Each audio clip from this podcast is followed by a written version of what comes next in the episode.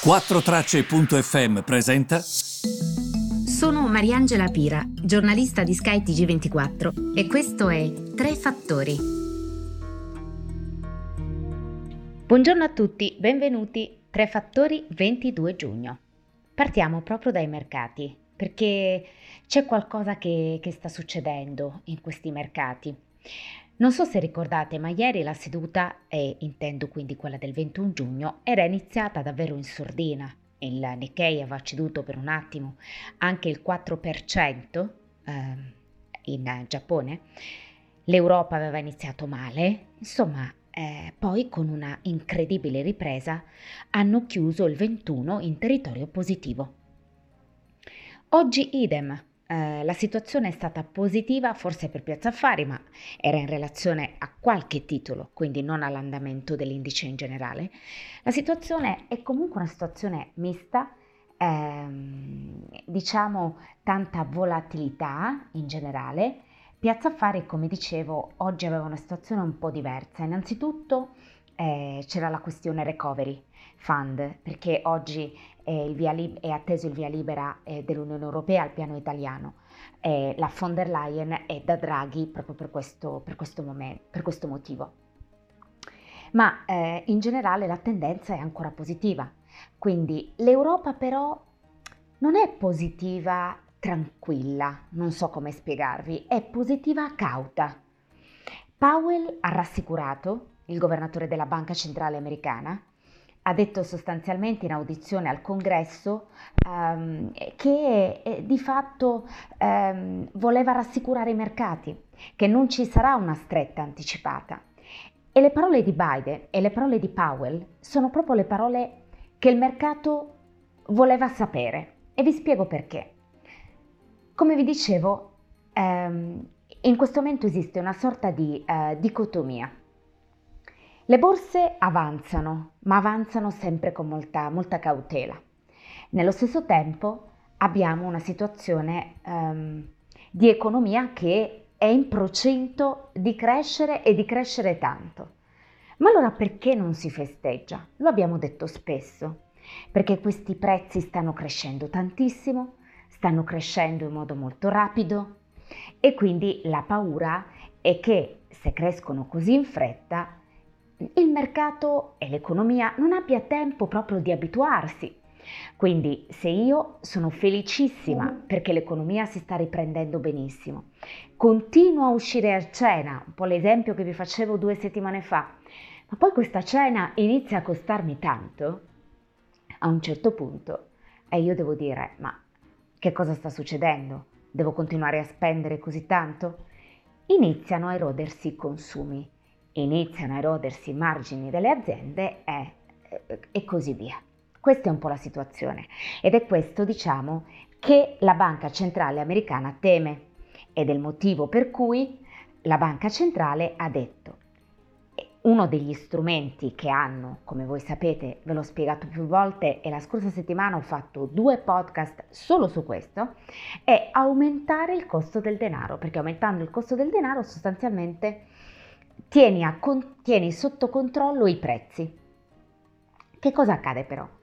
Che abbassare il costo, alzare il costo del denaro in un momento in cui i tassi di interesse sono bassissimi, quindi appunto tu li vuoi alzare, significa per chi è indebitato pagare tassi di interesse più importanti, significa mm, magari mm, in, poi conseguentemente aumentare anche il livello dei mutui, eh, significa avere, avere, diciamo meno liquidità presente sul mercato, meno denaro in circolo, no? L'obiettivo era in questi anni di Magra metterne il più possibile in circolo, di modo da favorire l'economia.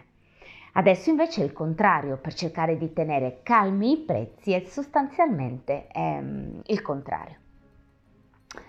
Cosa succede però? È che il mercato teme che questa questa operazione di alzare il costo del denaro, di alzare il tasso di interesse, la Fed la faccia prima del 2023, come ha detto, non nel 2023, ma che anticipi le mosse.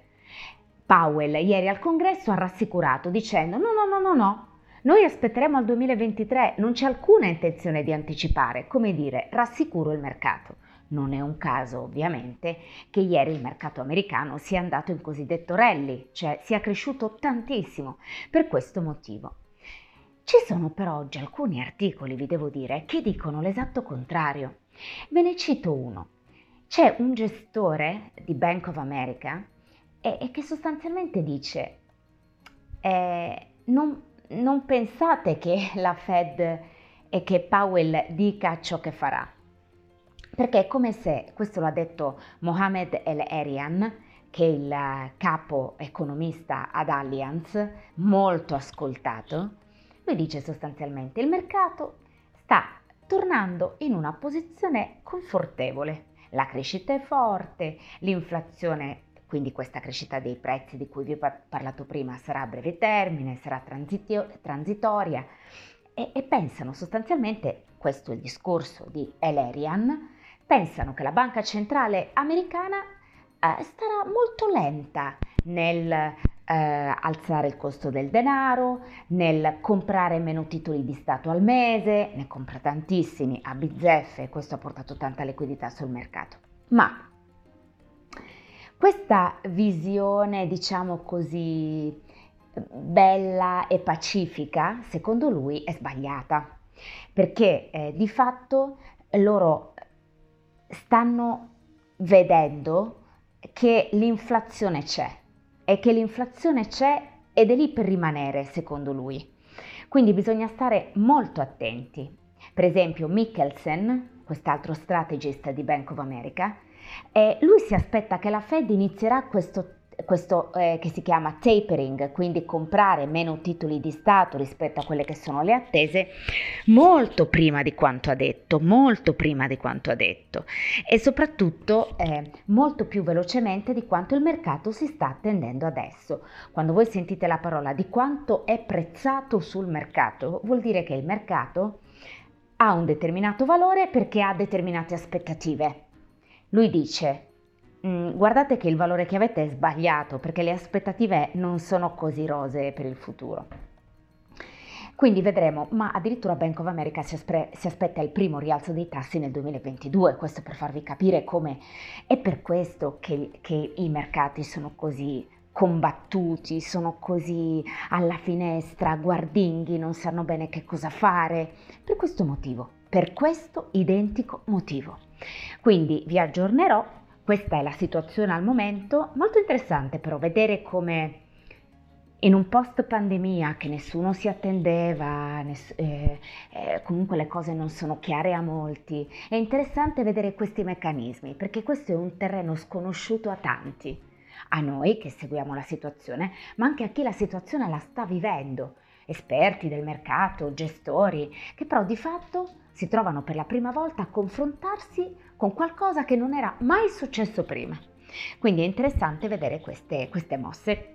Io vi ringrazio, vi saluto e, e grazie per avermi ascoltata e vi ritrovo domani